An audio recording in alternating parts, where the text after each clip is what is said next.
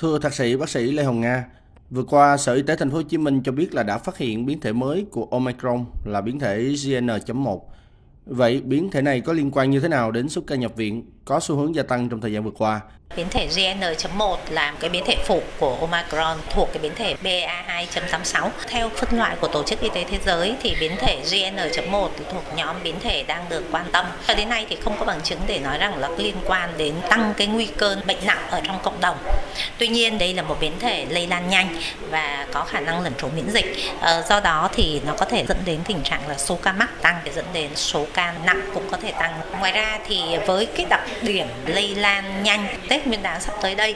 với cái những cái hoạt động sinh hoạt truyền thống thì cái sự việc mà giao lưu đi lại, uh, tiếp xúc giữa người với người cũng gia tăng, đồng thời nó cũng sẽ gia tăng cái nguy cơ lây lan của nhiều cái bệnh uh, lây qua đường hô hấp khác chứ không chỉ riêng là Covid-19. Qua quan sát của phóng viên chúng tôi thì ờ, tình trạng người dân mắc các bệnh về đường hô hấp trong thời gian vừa qua tăng mạnh. Vậy theo bác sĩ, thì có liên quan gì giữa tình trạng này đối với biến thể GN1 mới vừa phát hiện và cái mức độ miễn dịch cộng đồng của người dân hiện nay có đáp ứng để phòng chống dịch bệnh không ạ?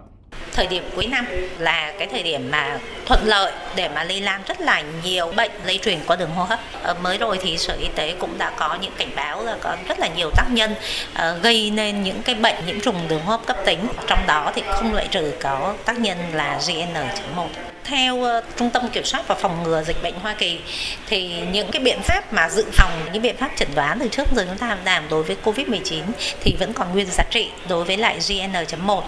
Như vậy thì vaccine cũng vẫn còn giá trị của nó. Mặc dù là trong cộng đồng thì cái tỷ lệ bao phủ vaccine cũng khá cao, tuy nhiên thì cũng chưa phải là tất cả. Trong số những bệnh nhân nhập viện và bệnh nặng mà Trung tâm Kiểm soát bệnh tật phân tích thì hầu hết là những bệnh nhân mà hoặc chưa tiêm đầy đủ các mũi vaccine COVID-19 theo khuyến cáo của Bộ Y tế. Chính vì vậy mà đối với những người chưa tiêm đầy đủ hoặc là không rõ cái tiền sử tiêm chủng của mình thì cũng nên đến những cơ sở tiêm chủng để mà được tiêm vaccine COVID-19.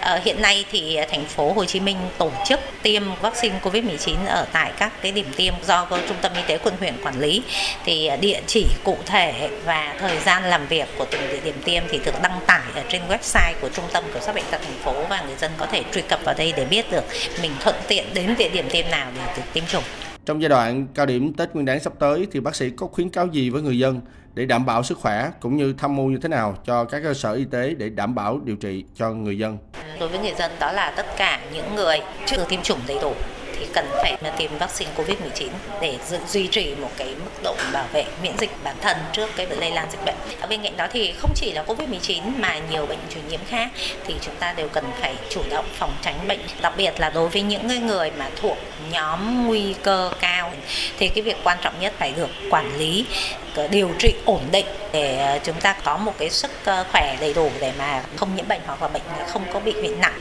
Những cái biện pháp dự phòng không dùng thuốc thì vẫn còn nguyên giá trị của nó, ví dụ như là mang khẩu trang này, đặc biệt là rửa tay thường xuyên bằng nước và xà phòng sau khi ho khi hát hơi.